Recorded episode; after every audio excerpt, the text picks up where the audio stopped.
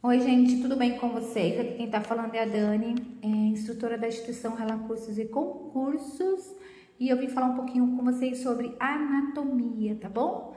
É, anatomia, vamos lembrando que é muito importante dentro da área mortuária, da medicina legal e da medicina, tá bom? A anatomia humana, ela estuda toda a estrutura do corpo humano, desde os sistemas até os órgãos. O significado do termo vem do grego, anatemen, que quer dizer corte. Estas ciências começou suas investigações nos primórdios da civilização do século II, com a dissecação de animais e posteriormente em corpos humanos. A anatomia humana é o campo da biologia responsável por estudar a forma e a estrutura do organismo humano, bem como as suas partes. O nome anatomia origina-se do grego ana, que significa parte, e tome, que significa cortar, ou seja, é a parte da biologia que se preocupa com o isolamento das estruturas nos seus estudos.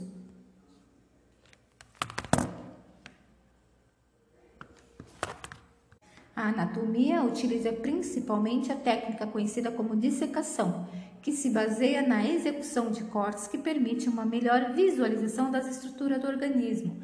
Essa prática é muito realizada, gente, nos cursos da área da saúde, tais como medicina, odontologia e fisioterapia. Acredite-se que as primeiras dissecações em seres humanos tenham acontecido no século II a.C., por intermédio de Herófilo e Erasistrato de Alexandria Após esse período, a área ficou praticamente estagnada, principalmente em decorrência da pressão da igreja, que naquela época não aceitava esse tipo de pesquisa. Os estudos na área retornaram com a maior força durante o Renascimento, destacando-se nesse período as obras de Leonardo da Vinci e Andrés Vesalius. Aquele ganhou notoriedade na anatomia por seus espetaculares desenhos do corpo humano, nos quais ganhou por 15 anos para a feitura deles, esse importante artista fez vários estudos participando inclusive de dissecações. O estudo da anatomia humana é bastante antigo, mas estagnou-se por muito tempo devido a fatores religiosos. O primeiro atlas de anatomia de Humani Corporis foi produzido em 1543 por Versalius, é atualmente considerado o pai da anatomia moderna. Seu livro quebrou falsos conceitos e contribuiu para um aprofundamento maior na área, marcando assim sua fase moderna. Divisões da anatomia. A anatomia humana foi e é, sem dúvida nenhuma, extremamente importante para a compreensão do funcionamento do corpo humano. Atualmente pode dividi-la em várias partes e duas dessas merecem bastante destaque. Qual que é? Anatomia sistêmica e anatomia regional. Anatomia sistêmica ela estuda os sistemas do corpo humano, tais como digestório e circulatório.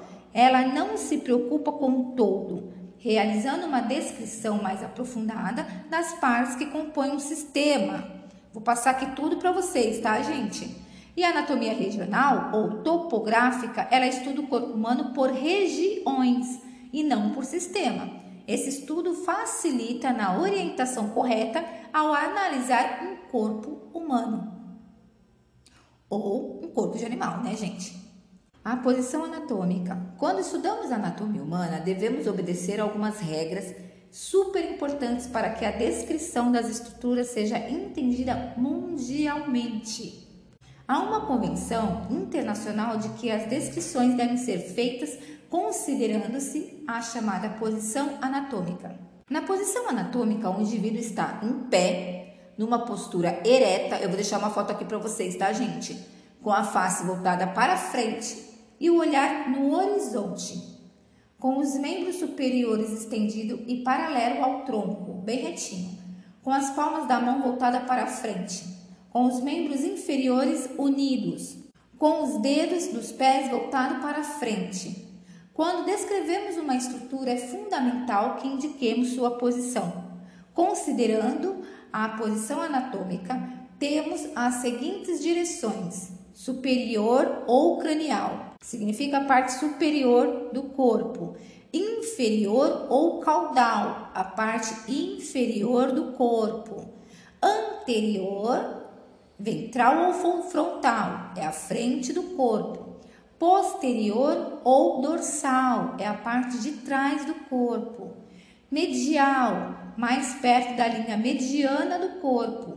Lateral, mais perto da lateral do corpo e mais afastado da linha mediana. Proximal, próxima à raiz do membro. Distal, longe da raiz do membro.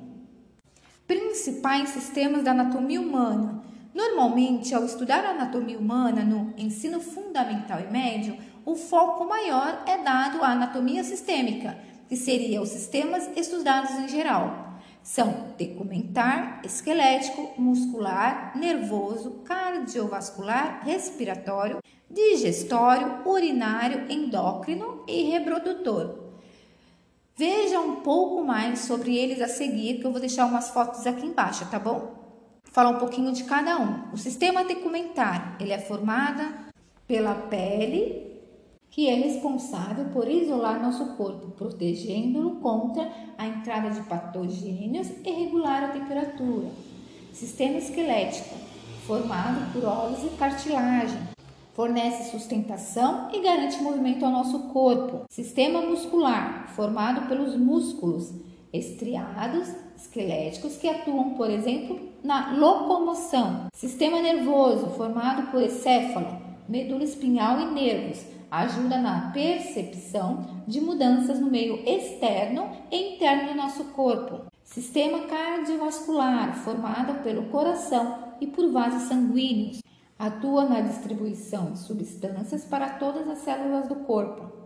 Sistema respiratório, formado por nariz, faringe, laringe, traqueia, brônquios, bronquiolos, alvéolos, pulmões, atua garantindo a entrada dos oxigênios, do oxigênio no nosso corpo e a eliminação de gás carbônico. Sistema digestório formado por boca, faringe, esôfago, estômago, intestino delgado, intestino grosso e glândulas acessórias. Sua principal função é a retirada e absorver os nutrientes dos alimentos que ingerimos. Sistema urinário formado por rins, uréteres, bexiga e uretra é responsável por eliminar substâncias tóxicas ao corpo. Gente, lembrando que eu estou fazendo aqui um áudio explicando cada sistema para vocês, tá bom? Sistema endócrino, formado por todas as glândulas endócrinas do corpo envolvido com a produção de hormônios que regulam as mais variadas funções do nosso organismo. Sistema reprodutor, na mulher é formado por ovário, tuba uterina, útero, vagina e vulva. No homem é formado por testículos, epitídimo, ductos deferentes, uretra, pênis e algumas glândulas. Sua função é garantir a reprodução da espécie.